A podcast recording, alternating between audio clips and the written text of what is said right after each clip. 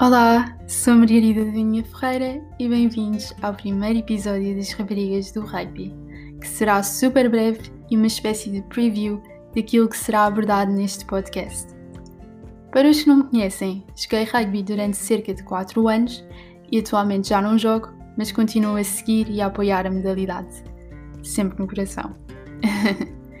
a ideia de criar um podcast sobre mulheres no desporto, essencialmente as que jogam rugby, surgiu no meu 12 ano em Ciência Política, num projeto que tracei, mas nunca cheguei a realizar e, portanto, achei que mais vale tarde do que nunca. Ao longo da minha jornada dentro desta modalidade, deparei-me com várias realidades e situações, as quais irei expor e debater em futuros episódios.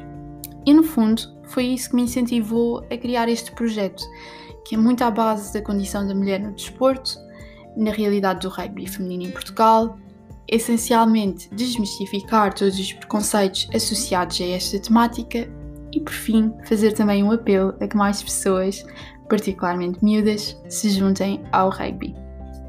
Frases como: Ah, não sabia que as raparigas também jogavam rugby. Pensava que era só um desporto de rapazes. Ou Ai, mas o rugby é um desporto super violento. As raparigas aguentam?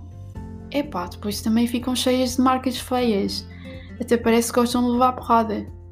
Ou até, aposto que todas as miúdas que jogam rugby são marias rapazes e lésbicas.